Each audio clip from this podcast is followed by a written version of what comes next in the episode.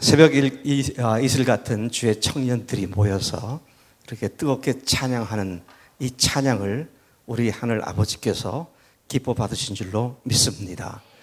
여러분들과 같은 젊은 그리스도인들이 있기에 이 나라는 아직도 소망이 있습니다. 하나님께서 여러분들을 사용하셔서 이 나라와 나아가서 전 세계를 새롭게 복음으로 구원하는 놀란 일꾼들로 사용하실 줄로 믿습니다. 아, 저는 조금 전에 소개해 주신 분처럼 아, 소개해 주신 말처럼 40년간 아, 대전에 있는 침례신학대학교에서 학생들을 가르쳤습니다.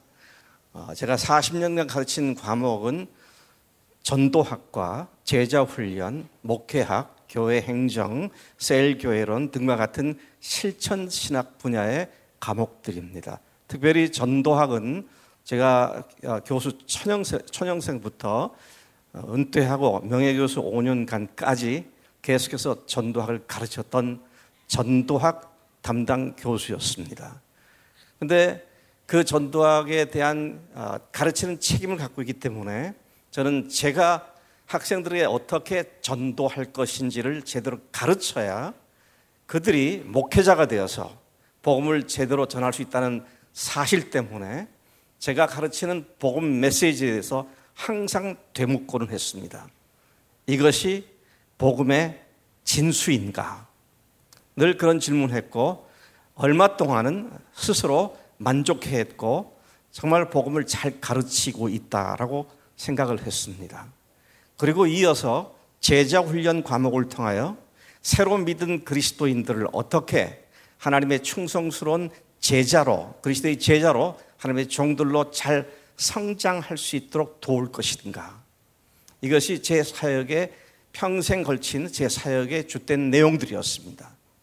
근데 시간이 갈수록 처음에는 만족했고 보람을 느꼈지만 시간이 갈수록 제 마음속에는 해결되지 않는 문제가 계속 꼬리를 물고 일어났습니다. 특별히 제자 훈련을 하고 난 뒤에 사람들이 변하는 모습을 보면 변하긴 변하지만 어느 한계에 이르러서는 스탑, 거기서 멈춰버리고 만다라는 사실을 보게 됩니다. 젊은 청년들이 아주 결혼하기 전까지는 열심히 주님 사랑한다고 그러고 구원을 기뻐하고 복음을 자랑하다가 정작 결혼할 때가 되면 안 믿는 남자와 결혼하고 안 믿는 여자와 결혼하고 사자 붙은 남자들을 좋아하고 세상 사람들과 별로 다르지 않는 모습을 보면서 제자 훈련의 데스티네이션, 최종 목적지가, 종착지가 이건가라고 하는 깊은 의문에 빠졌었습니다.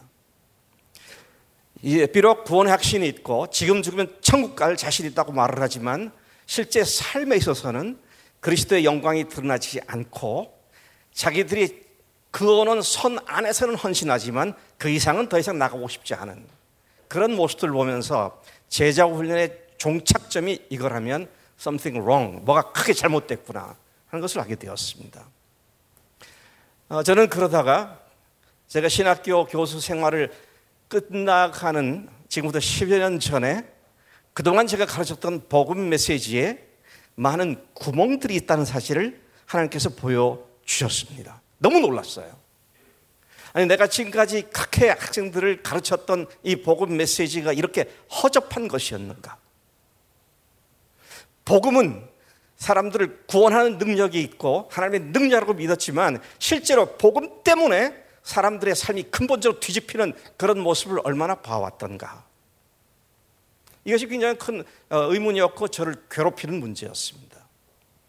그래서 그것에 대한 대답으로 어떤 사람들은 성령 받아야 한다. 성령의 능력을 통해서 은사를 체험하고 캐리스마틱하게 나가야 된다. 그렇게 말을 하기도 했습니다. 네, 저도 중학교 때부터 그 운동에 열심히 쫓아다닌 사람입니다. 그리고 제자 훈련을 해야 한다. 예, 제가 평생 제자 훈련을 해왔습니다. 그런데 지금 제 마음속에 갖고 있었던 이 문제에 대한 답을 찾을 수가 없었는데 10여 년 전에 하나님께서 복음 메시지에 구멍이 났다는 사실을 보여주시 하셨습니다. 여러분, 복음이 뭡니까? 복음을 한 문장으로 말한다면 우리는 죄인인데 하나님께서 우리를 사랑하셔서 예수님을 보내 십자가에서 우리를 대신해 죽게 하시고 만에 부활하셨고 우리가 죄를 회개하고 예수님을 주님으로 영접하면 구원받는다. 여러분 그렇게 믿으시죠? 아멘이시죠? No wonder. 더 이상 다른 이론이 있을 수가 없어요. 그게 복음입니다. 근데 문제는 죄가 뭐냐 하는 거예요. 또 십자가가 어떻게 우리의 모든 죄를 완전히 다 해결해 주는 하나님의 능력인지를 제대로 설명하지 못합니다. 부활. 제가 깜짝 놀란 거는요. 나중에 다시 10여 년 전에 다시 성경을 좀 보면서 복음을 훑어보니까 복음은 십자가와 부활입니다. 그런데 여기서 말하는 십자가와 부활에 있어 부활은 십자가에 따라다니는 깍두기 같은 것이 아닙니다. 부활은 복음의 본질이고 부활이 빠지면 그것은 복음이 아닙니다. 이 사실을 알게 되면서 저는 너무 흥분하게 되었고 그리고 회개도 죄가 뭔지가 제대로 모르니까 뭐, 무슨 죄를 회개한지도 몰라요. 그리고 영접도 예수님을 구세주로 영접했지 주님으로 영접하지 않았습니다. 이게 너무나 이상한 일이었어요. 그래서 제가 다시 복음을 쭉 정리하는 가운데 아, 각 이 다섯 가지 요소, 복음의 다섯 가지 요소, 죄, 십자가, 부활, 회개, 영접 이 다섯 가지 요소에 언어, 말은 있는데 말은 그대로인데 그것이 담고 있는 의미는 제대로 소개되지도 않았고 제대로 알려지지도 않았고 그러니까 제대로 회개도 못했고 제대로 예수님을 주님으로 영접도 못한 이런 상태에 빠진 것이 아닌가 이런 사실을 알게 되었습니다. 그리고 제가 내린 결론은 한국의 기독교회 우리 한국 교회 기독교회 네, 그리스도인들이 소위 말하는 구원파와 삶이 뭐가 다른가? 구원파들 구원받았다고 너무 좋아한다, 너무 좋아하죠? 그러면서 뭐라 합니까? 이제는 죄로부터 완전히 해방됐기 때문에 또 다시 죄를 짓고 죄책감에 시달리면 아직도 복음을 모르는 사람이다. 왜? 복음은 완전히 사람을 자유케 하기 때문이다. 그러니까 죄를 지어도 죄책감에 시달리면 안 된다. 이렇게 말을 하는 교묘한 이단이죠. 근데 노골적으로 그렇게 말을 한다 할지라도 지금 지금 천국 갈 수 있는 확신이 있다고 하면서 실제 삶에 있어서는 여전히 자기가 주인돼 살고 있는 구원파와 다름이 없는 그래서 지금 그 문제를 얘기하면 나는 그런 거 몰라요. 어쨌든 지금 죽으면 난 천국 갈 확신이 있습니다. 라는 말로 피해버리고 복음의 본질 앞에서 그가 도망가 버리는 이것과 구원파와 본질적으로 뭐가 다른가? 굉장히 심각한 문제라고 생각을 했습니다. 그리고 주님께서 저에게 한 5년 전에 책을 쓰라고 하셨어요. 그래서 순종했습니다. 제목까지 주님께 주시더라고요. 구멍난 복음을 기워라. 그동안 우리가 듣고 전했던 복음의 내용에 있어서 구멍이 나 있으니까 그물에 구멍이 나면 고기는 다 빠져나갑니다. 그렇죠? 고기들도 똑똑합니다. 한 곳에 구멍이 있으면 다 그걸 빠져나가요. 그런데 이 그물을 깊지 않고 구멍난 복음을 가지고 전한다고 하면 제대로 믿는 사람 별로 없어요. 여러분 이런 말을 요즘 하죠. 오늘날 사람들에게 복음을 전하면 옛날 같지 않아서 잘 안 믿는다고. 노노노 새빨간 거짓말입니다. 구멍을 기워서 온전한 복음의 메시지를 가지고 성령을 의지하고 복음을 전할 때 사람들이 예수님을 그렇다면 내가 믿겠다고. 그런 예수님을 내가 믿겠다고. 그런 결단과 헌신을 새롭게 하는 수많은 결과들을 저는 보아왔습니다. 제가 학교에서 신학생들에게 구멍을 기운 복음 메시지를 한 학기 동안에 다 외우게 만듭니다. 22개의 대지에다가 각 대지마다 두세 구절, 서너 구절씩 있어서 다 외우라고 그래요. 그리고 중간고사 이후에 적어도 4명 내지 5명을 개별적으로 전도해서 전도 보고서를 내라 그럽니다. 제가 그 보고서 읽는 재미가 지난 5, 6년 동안 얼마나 재미가 좋았는지 말이죠. Yes, 그래. 복음은 이렇게 능력이 있다. 복음은 사람들을 변화시킨다. 뿐만 아니라 우리 교회 교인들, 여러분 같은 청년들도 우리 교회 여럿이 있습니다만, 많이 있습니다만, 그 청년들의 삶 속에 부활하신 예수님이 주님으로서 그들의 삶을 하나하나 터치시키시는데, 그렇게 교제하지 않았다면 절대로 자기 것이 노출되지 않을 그런 문제들이 부활로 함께 어, 어, 의기투합해서 함께 교제하는 가운데 속 깊은 곳에 뿌리갖고 있는 자기가 주인된 죄악들이 각곳에서 드러나서 그들이 변화되고 있는 이런 모습을 보면서 과연 복음은 모든 사람들을 죄와 죄의 습성, 습성에, 습성에 젖어 있는 삶으로부터 변화시키는 하나님의 능력이구나 하는 것을 확인할 수 있었습니다. 저는 오늘 시간 저에게 주어진 시간이 50분이기 때문에 50분 동안 이 책 한 권을 다 강의할 수 있으리라고 생각하지는 않습니다. 그렇다고 걱정하지 마세요.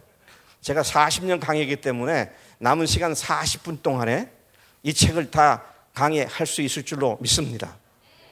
아멘 하신 분들은 특별히 더 복이 있기를 바랍니다. 저는 이 책을 쓰고 나서 깜짝 놀랐어요. 이 책이 나온 지 2개월 반 동안, 한 3개월 동안 베스트셀러가 되더라고요. 여러분 이름에도 제가 베스트셀러 작가입니다. 저는 그런 거 한 번도 꿈을 꿔본 적도 없어요. 내가 베스트셀러 작가가 되어야겠다 생각해 본 적이 없어요. 근데 책이 나오니까 그게 팔리더라고요. 그 다음에 하나님께서 저에게 말씀하셨습니다. 이 책을 메이저 랭귀지들로 번역 출판을 해라. 그 지금까지 8개의 언어로 번역 출판되었습니다. 그래서 다른 언어들을 사용하고 있는 민족들과 열방들이 구멍을 기운 복음을 듣기 시작을 했습니다. 이것 역시 제가 70이 넘어서 60 후반부에 들어서 제 책을 번역해서 전 세계 사람들에게 소개하는 일을 할 것이라는 생각을 지금부터 5, 6년 전까지만 해도 생각해 본 적이 없어요.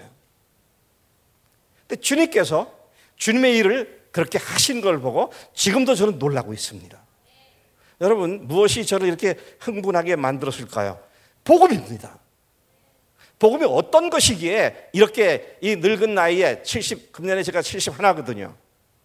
이 나이에 이렇게 흥분하고 있느냐. 왜? 복음은 모든 문제를 해결하는 하나님의 능력인 줄로 믿습니다.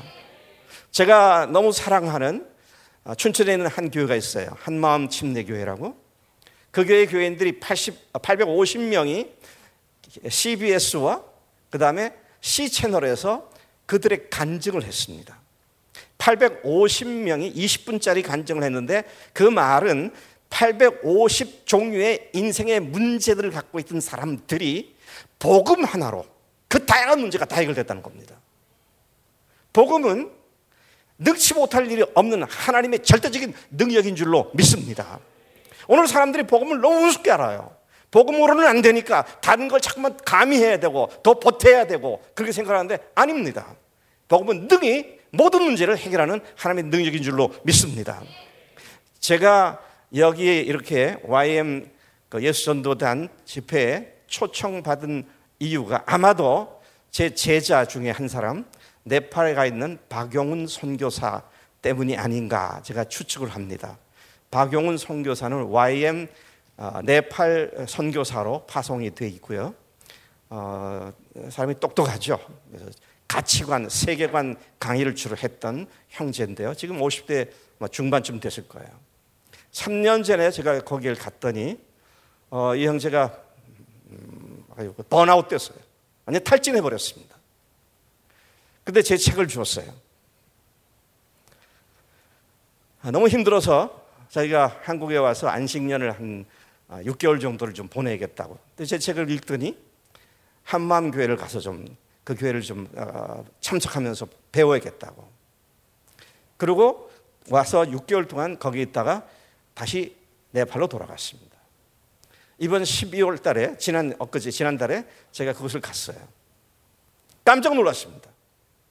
완전히 다른 사람이 돼 버렸어요.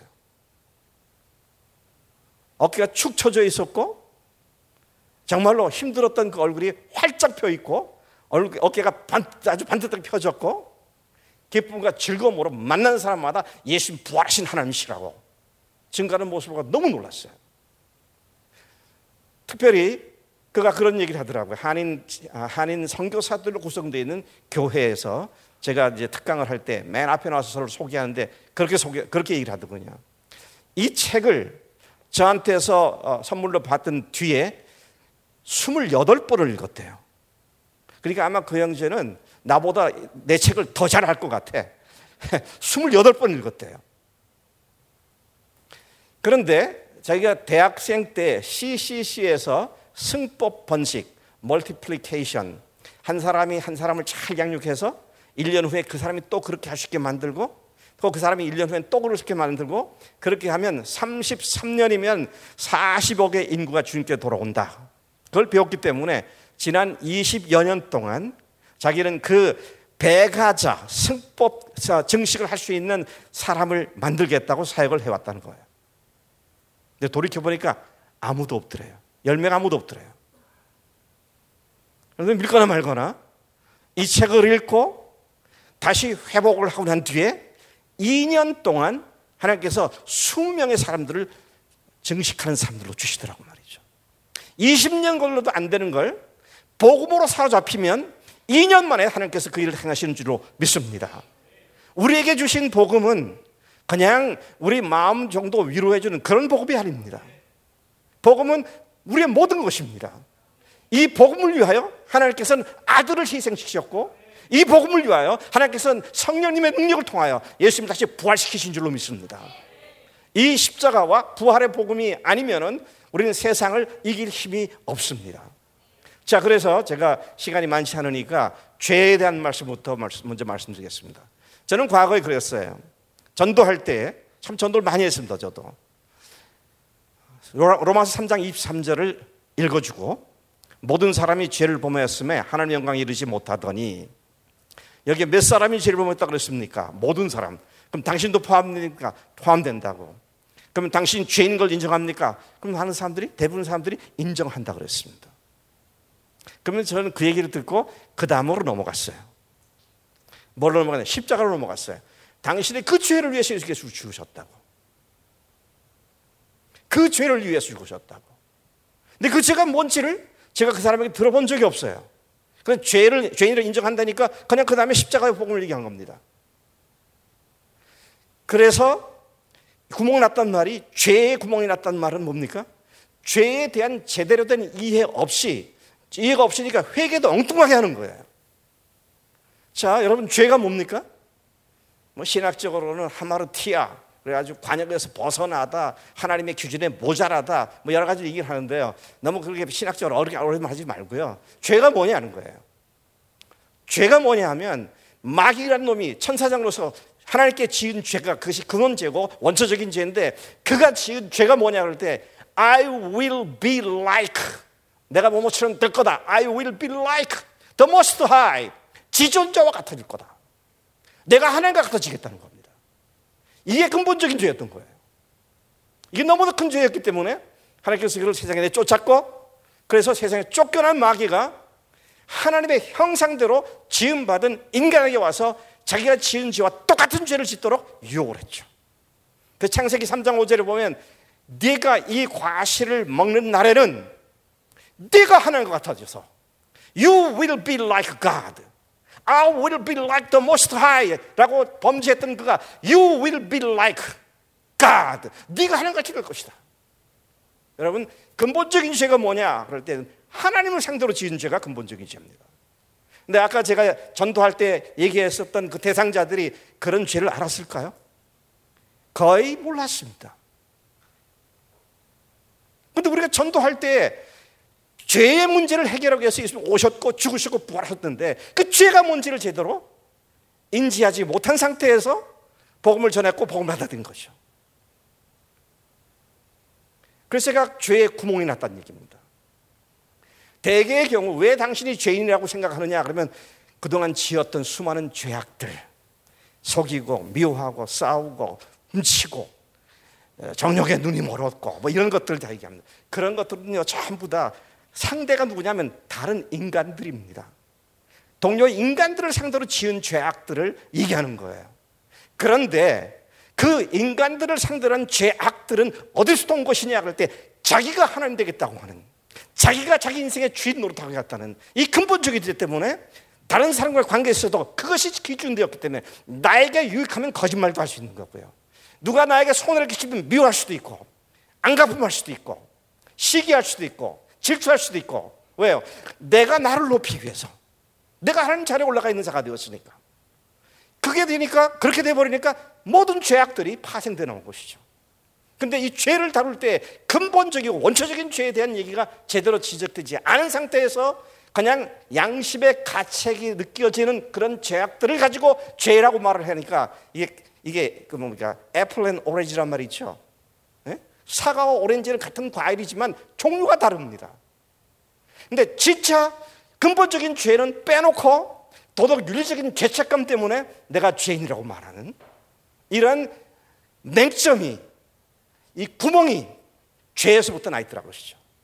그래서 저는 이 구멍을 첫 번째 구멍이라고 얘기해요. 여러분 와이셔츠를 입으면 위에서부터 단추를 끼잖아요. 그런데 첫 번째 구멍을 잘못 끼면 다 잘못 끼는 겁니다.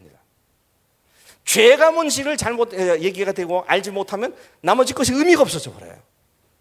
죄를 위해 죽으셨고 죄를 회개하고 그 죄에서 벗어나서 예수님을 주인으로 모시는 것이 복음인데 이게 시작부터 잘못되어 있으면 복음을 받았다 할지라도 천국 갈 확신이라고 하는 그런 달콤한 확신을 갖고 있을지 모르지만 여전히 자기가 주인된 근본적인 죄는 해결되지 않고 있는 이런 문제를 우리가 직시할 수 직시하지 않을 수 없다는 것입니다.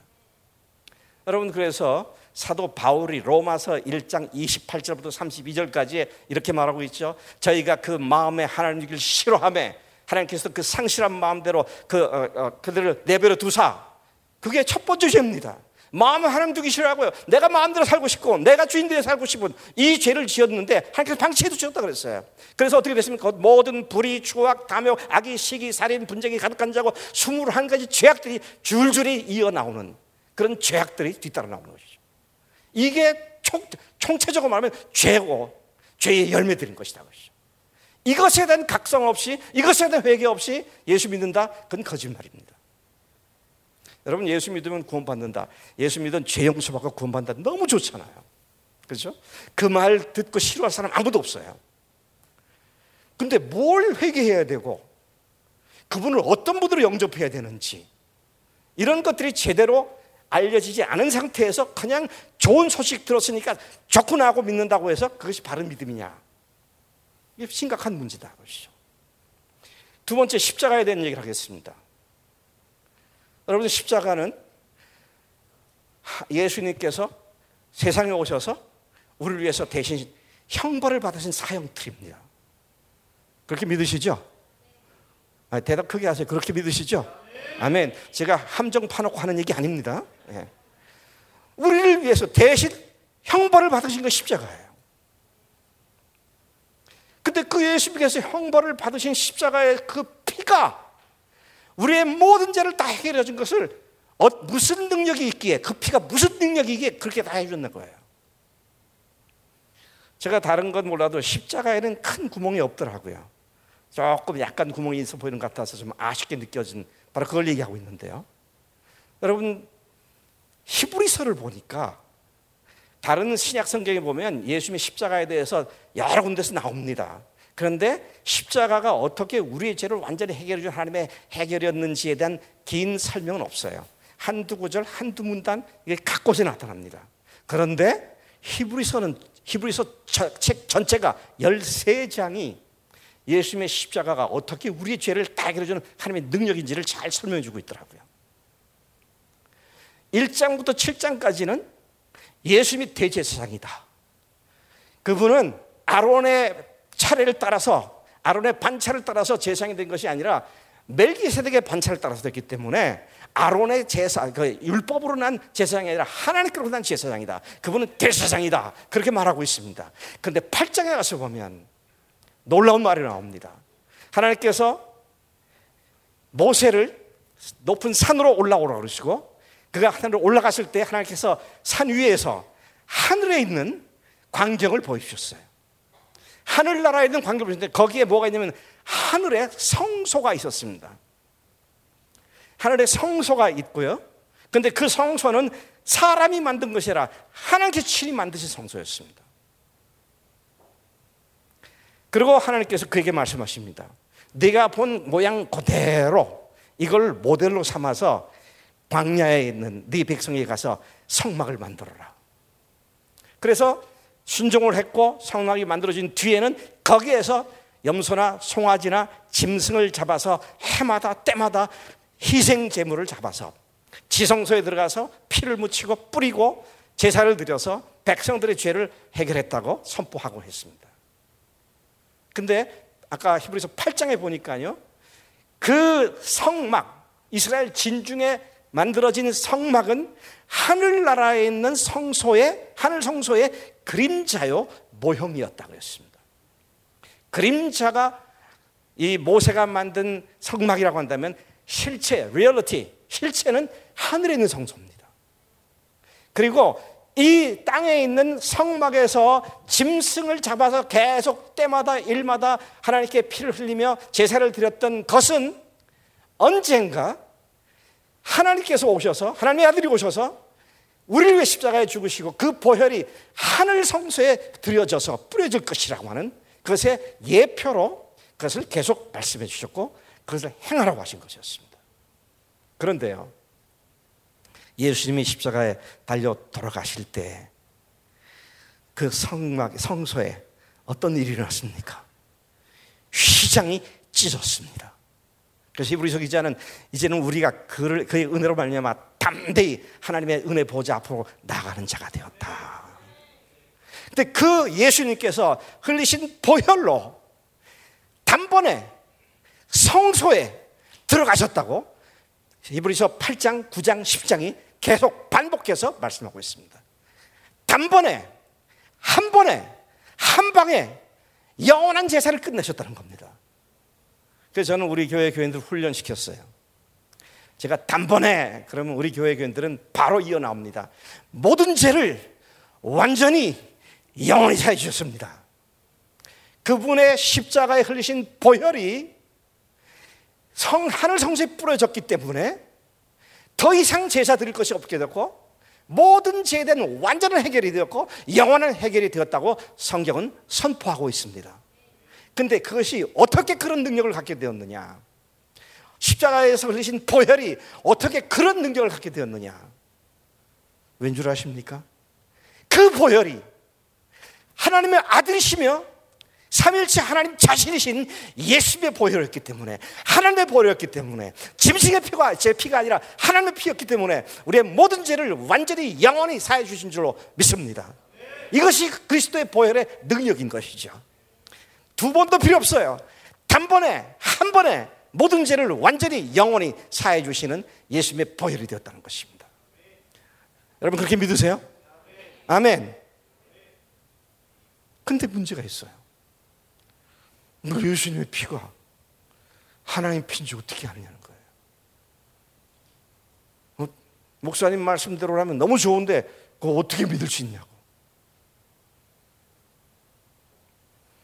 여러분 여러분들에게 누가 당신 예수님을 믿습니까? 그러면 네 그러시겠죠.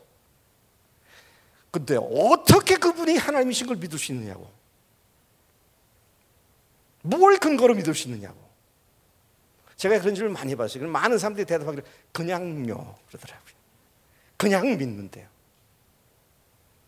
예, 그냥도 믿을 수 있어요. 네. 많은 사람들이 그냥 믿고 있더라고요. 근데 문제가 뭐예요? 근거가 없으니까 문제가 다가오면 그냥 흔들려 버려요. 넘어져 버려요. 근데 근거가 있으면 증거가 있으면 넘어질 이유가 없는 겁니다. 그래서 부활은 뭐예요? 표적입니다. 우리에게 주신 하나님의 표적이에요. 결혼한 사람들이 결혼 반지 끼죠? 그거 무슨 표적이에요? 내가 이 여자랑 결혼했지. 표적은 자주 그걸 보고 내가 어떤 사람인지를 다시 생각하는 겁니다. 그런 이유로 우리에게 표적이 필요한데 믿을 수 있는 근거로서 표적이 필요한데 예수님이 십자가에 죽으시고 그래서 끝나버리셨다면 그분은 하나님도 그 어떤 것도 아니고 순전한 종교 사기꾼에 불과했을 것입니다. 왜? 자기가 하나님이라고 그랬으니까. 자기가 하나님의 아들이라고 그랬으니까. 근데 그분이 정말로 하나님의 아들이시면 죽으셨지만 부활해야 마땅한 줄로 믿습니다. 아무리 큰 소리 쳐도 부활하지 못했다면 그는 사기꾼에 불과한 것이죠. 여러분, 아무리 훌륭한 금지 오겹 같은 아주 너무 소중한 금원과 아주 교훈을 많은 교훈을 말해줬다 할지라도 예수님께서 우리 주신 교훈이 얼마나 놀라운 것들이 많습니까? 원수를 사랑하라고 저주하지 말고 축복하라고 그러고 오른뺨을 치면서 왼뺨을 돌려대라 그러고 그렇게 어마어마한 교훈을 주셨는데 하나님이 아닌데도 불구하고 자기 하나님이라고 사기 쳤다면 그 앞에서 말한 모든 어, 좋은 말들은 아무 의미가 없는 겁니다. 여러분 하나님께서는 하나님의 전 존재를 걸고 아들을 예수님을 보내셨고 그분의 생명을 바쳐서 우리를 위해 죽게 하셨고 그것이 분명한 사실은 사실을 뭘로 증명하셨다고요? 부활로 증명하신 것입니다. 따라서 부활 나도 믿어 부활하셨지 이게 믿는 게 아니에요. 뭐예요? 부활하신 예수님이 아 그러면 그분이 하나님이시구나. 나를 나를 위해서 하나님이 나를 죽으셨구나. 그분이 나를 위해 죽으신 것이 부활이었구나. 여러분 부활로 예수님이 하나님이신 것이 분명해졌으면 그 부활의 렌즈로 십자가를 바라보면 그 십자가에 달린 분이 누굽니까? 하나님이십니다. 부활로 보지 않으면 단순한 한 유대 청년이었을 거예요. 종교 망상가나, 그렇죠? 사기꾼에 불과했을 거예요. 근데 그분이 부활하심으로 말미암아 그분이 하나님이셨으며 그분이 우리를 위해서 죽으신 것 정말로 사실이었구나 것을 증명한 것이 되었다는 것이죠. 여러분 그래서요 우리의 신앙의 뿌리를 부활에 딱 근거를 두고 나면 아무리 어려운 문제가 와도 흔들리지 않습니다. 네? 이게 표적이기 때문이에요. 표적은 그걸 보고 믿는 거잖아요. 그래서 이 표적이 내 것이 될 때 뭐가 됩니까? 그게 부활의 실제가 됐다고 말하는 거예요. Real to him. 실제가 되었다는 거, 실제적인 것이 됐다는 겁니다. 여러분, 이 부활에 대한 이야기를 제가 좀 더 하겠습니다. 2000년 전에 예수님께서 오셔서 어쩌다가 참 운이 나빠가지고 십자가에 죽으셨고 천만 다행으로 여행이도 부활하신 거 아닙니다. 예수님이 십자가에 죽으 세상에 오셔서 십자가에 죽으시고 사흘에 부활하신 것은 창세기부터 말라기까지 구약 성경 전체를 통하여 다양한 모습으로 반복, 반복, 반복해서 예언됐던 바입니다. 그래서 오늘 우리가 구약을 구약 그러죠. Old Testament. 옛날 약속 그럽니다. 그 약속이 뭐냐 그럴 때 하나님께서 메시아를 보내셔서 우리를 죽게 하시고 부활시키던 겁니다. 자, 창세기부터 요한계시록까지 사실은 이 약속이 있었고 이 약속이 어떻게 성취됐는가 하는 것을 그리고 다시 오시겠다고 약속하신 그 약속을 우리가 신약이라고 말합니다.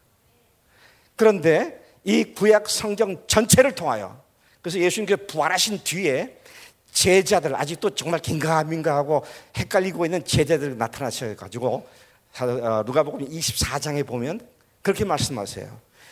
사도 아 뭡니까? 모세의 글과 선지자의 글과 시편에 나를 가리켜 말한 것이 이것이다. 그래서 쭉 구약을 다 풀어서 해주죠. 엠마오로 가던 두 제자에게도 그렇게 하셨고요. 열한 명의 제자들도 그렇게 하셨고 성경이 나를 증거하고 있는 것이다. 그래서 여러분 너희가 성경에서 영생을 얻는 줄 생각하고 성경을 연구하거니와 상고하거니와 이 성경이 곧 내게 대하여 증거하는 것이다. 그리고 그분이 성경에 예언하신 대로 세상에 오셨고, 그리고 그분 자신이 내가 성경에 예언된 대로 십자가에 죽임을 당할 것이다. 마태복음 12장부터 마태복음 20장까지를 쭉 보면 예수님께서 예루살렘 올라가서 십자가에 죽으시고 사흘 만에 부활할 것이다 라고 하는 말씀을 무려 여섯 번이나 강조하시더라고요. 근데 희한한 건 제자들이 그 말씀이 무슨지, 무슨 뜻인지 전혀 알아듣지 못했습니다. 전혀 알지 못했어요. 그런데 그분이 부활하시고 나니까 이분이 이분이 하나님이셨구나. 이분이 바로 성경이 말했던 큰 메시 하나님이시구나. 베드로는 예수님께서 아직 살아계실 때 예수님 대해서 주는 그리스도시요 살아계신 하나님의 아들이시니다. 그렇게 말을 했죠. 부활하신 예수님을 만난 의심 많았던 별명을 갖고 의심 많았던 도마로 별명을 갖고 있던 도마는 부활하신 예수님을 만났을 때 나의 주님, 나의 하나님이십니다. 그렇게 고백을 하게 되죠. 여러분, 예수님은 위대한 선지자의 한 사람이거나 하나님께서 특별히 세상에 보낸 특 특별한 천사 중에 하나가 아니라 하나님의 아들이시며 하나님 자신이신 하나님이신 줄로 믿습니다. 이것이 뭘로 증명되느냐? 부활로 이 사실이 명백히 증명됐다는 것이죠.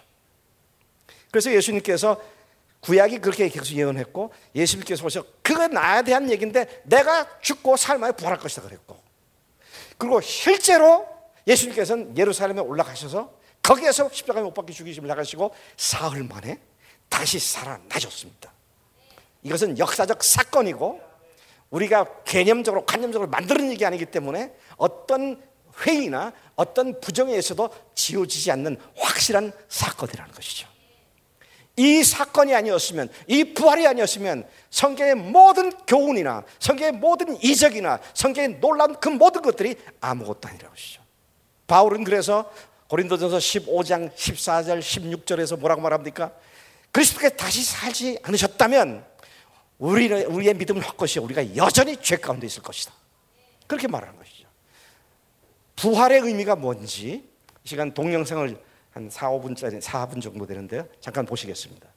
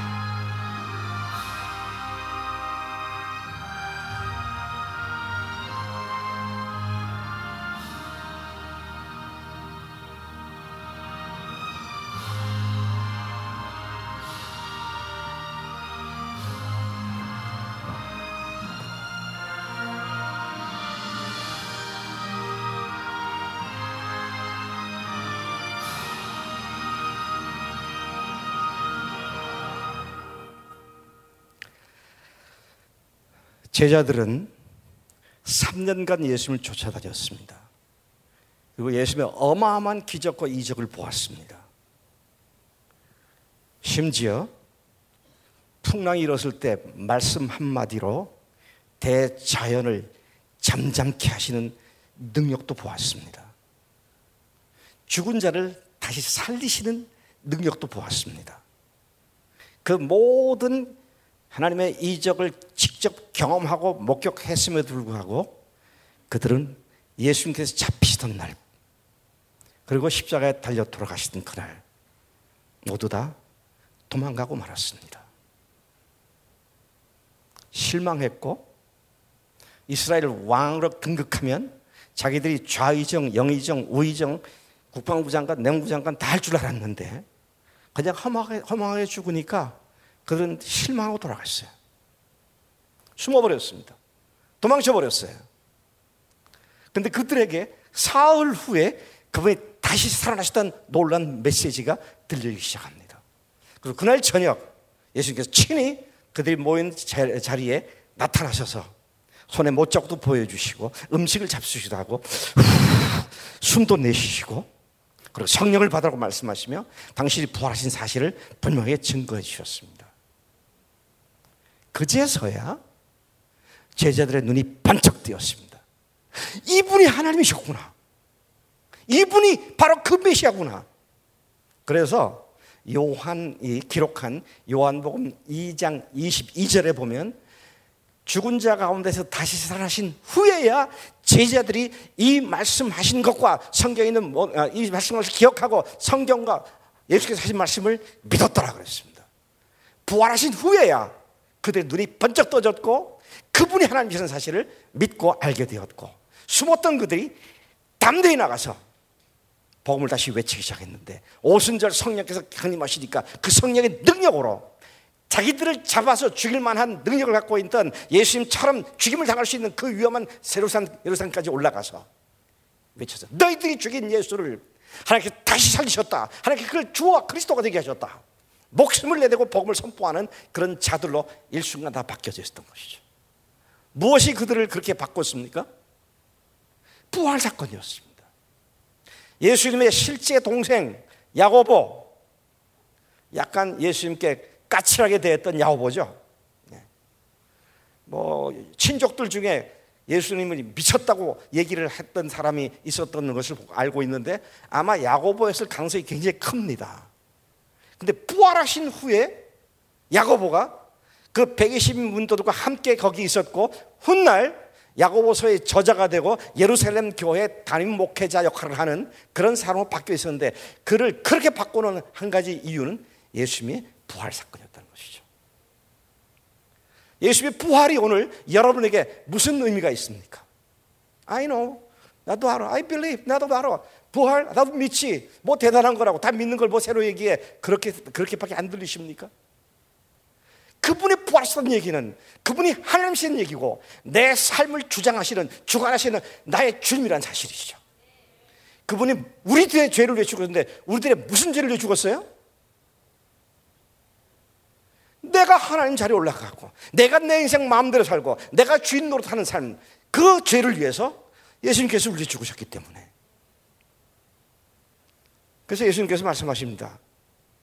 하늘로부터 오늘 무슨 표적을 보여달라고 하는 바리새인들과 서기관들의 요구에 대해서 악화가 없나는 세대가 표적을 구하나 내가 너희들에게 보여줄 표적은 뭐밖에 없다? 요나의 표적밖에 없다 그랬어요. 요나의 표적을 잘못 해석할까봐 아예 예수께서 거기다 분명하게 주석을 달아주셨는데 요나가 밤낮 사흘을 물고기, 물고기 뱃속에 있었던 것처럼 인자도 밤낮 사흘을 땅속에 있을 것이다. 그게 유일한 표적이다. 표적인 부활을 보면 너희들이 내가 하늘에서 온 것을 분명히 알 것이다. 그렇게 말씀하셨죠. 그러니까 우리의 믿음의 근거가 느낌, 감정, 체험, 기도, 응답, 무슨 신비한 어떤 그런 어, 체험 이런 것들이 아니고요.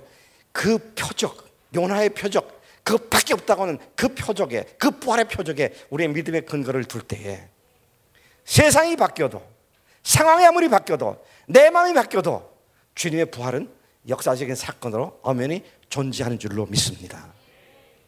제가 오늘 여러분들에게 굉장히 중요한 어, 역사적인 사건 하나를 소개하겠습니다. 1949년이 굉장히 중요한 해입니다. 1949년이 무슨 해인 줄 아세요? 그때 있었던 사건이 뭔지 아세요? 중국 역사를 아는 사람은 중국 공산당이 창 뭐야 그 국가로 선포된 날이다 그렇게 말할 테고요. 모르세요? 그때가 제가 태어난 해입니다. 네. 여러분 제가 태어난 해라니까 가슴이 찌릿하고 눈물이 글썽거려집니까?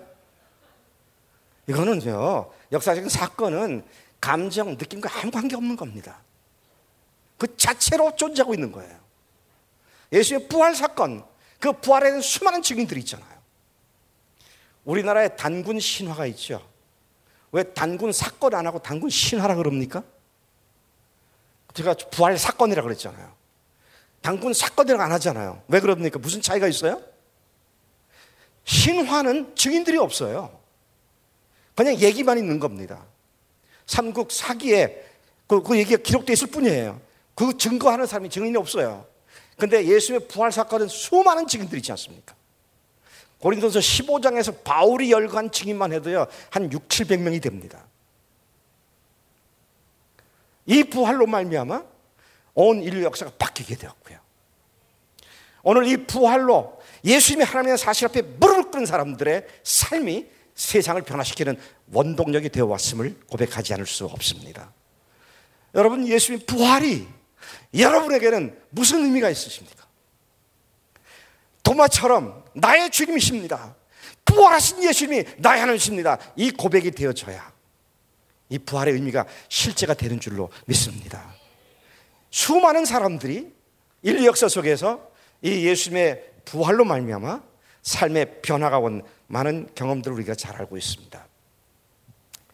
자, 그 다음에 이제 하나님의 우리를 위한 구원 계획은 완성되었습니다. 십자가에 죽으셨고 부활해서 증명하셔서 모든 사람들에게 믿을 만한 증거를 주셨다. 사도행전 17장 31절이 그렇게 말하고 있어요.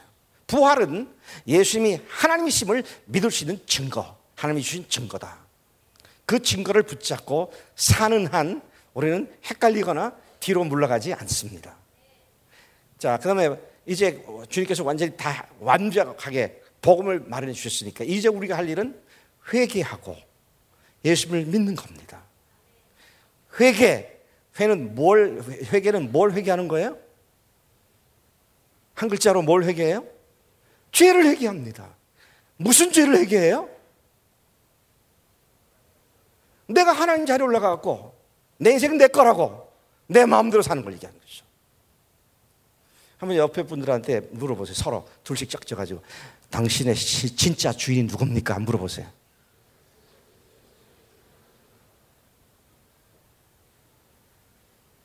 그래서 주님께서도 나더러 주여 주여 하는 자마다 다 천국에 들어가지 않는다 그랬습니다. 네. 실제로 그분이 주인 되시고 나는 그분에게 완전히 굴복된 그런 삶을 사는 사람들, 그런 신앙 고백으로 엎드린 사람들, 이런 사람들을 하나님께서는 인정하신다 것이죠. 여러분, 그거 그렇게 살, 못 살면 어떡하냐? 걱정하지 마세요.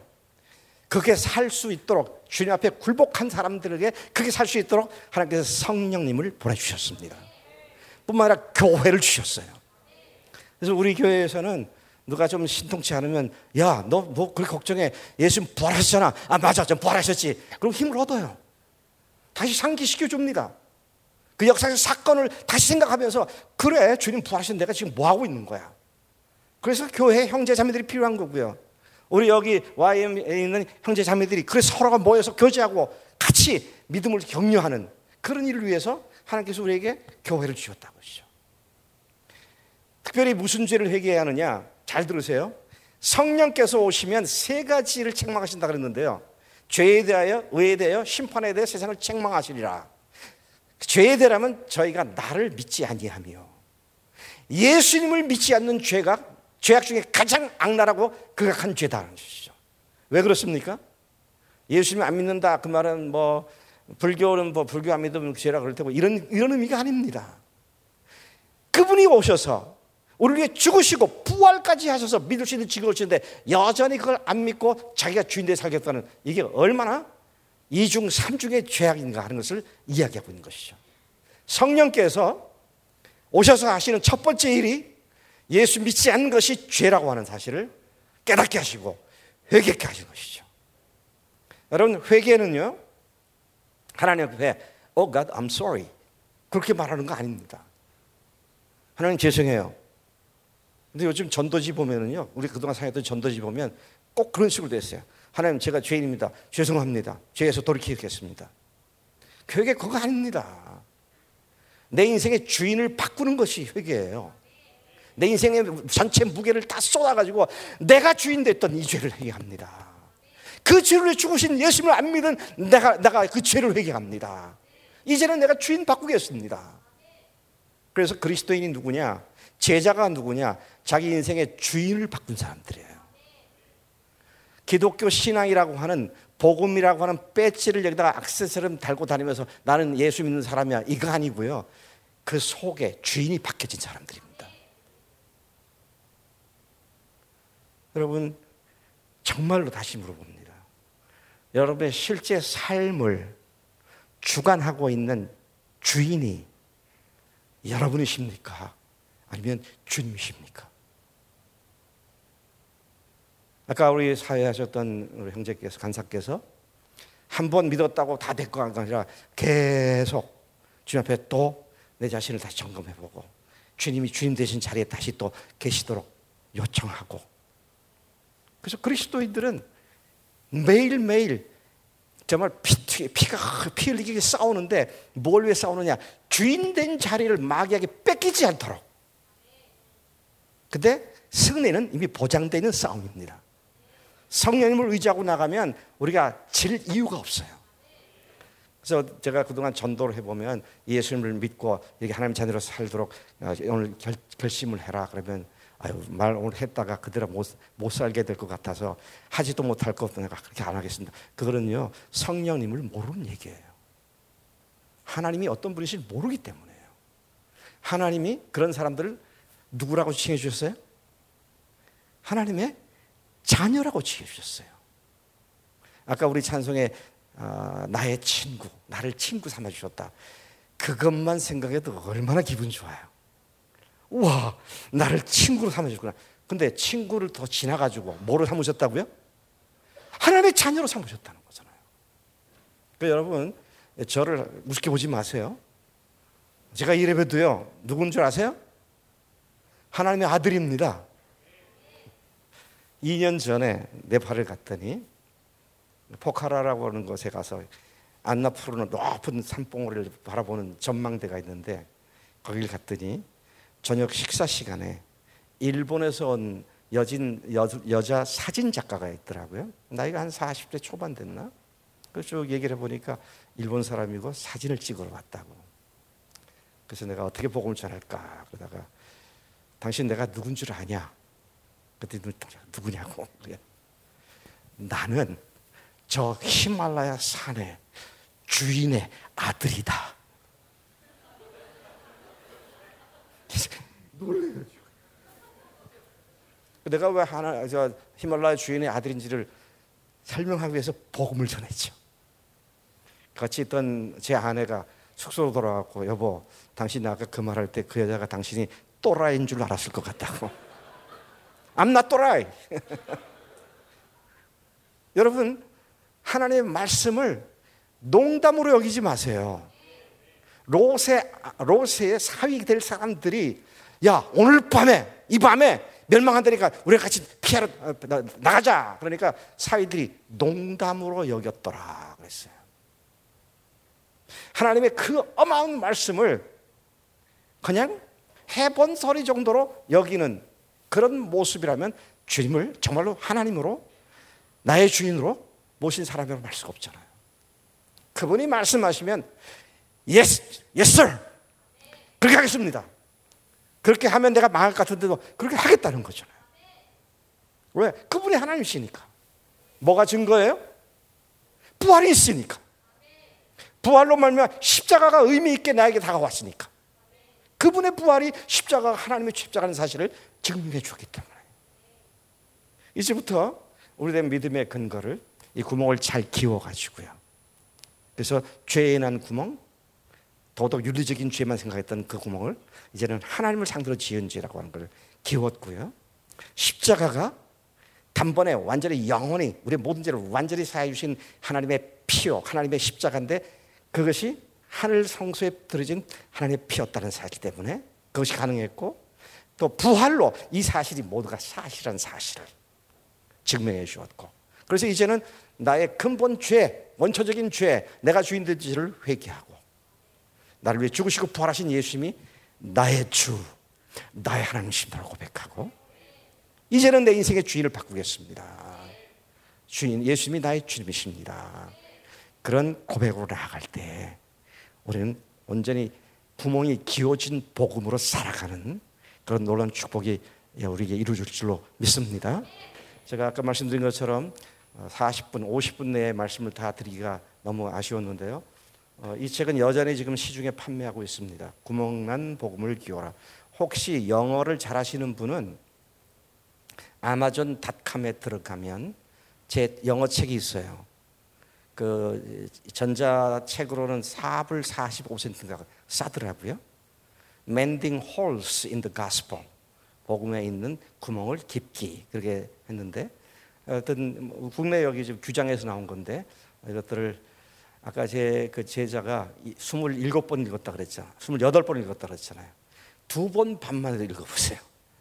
오늘 말씀드린 것이 기본 지식이 돼 있으니까 이 말씀을 아, 이 책을 읽게 되면 아 복음에 귀오신 복음이 이거구나 그렇게 여러분들에게 확신이 올 줄로 믿습니다.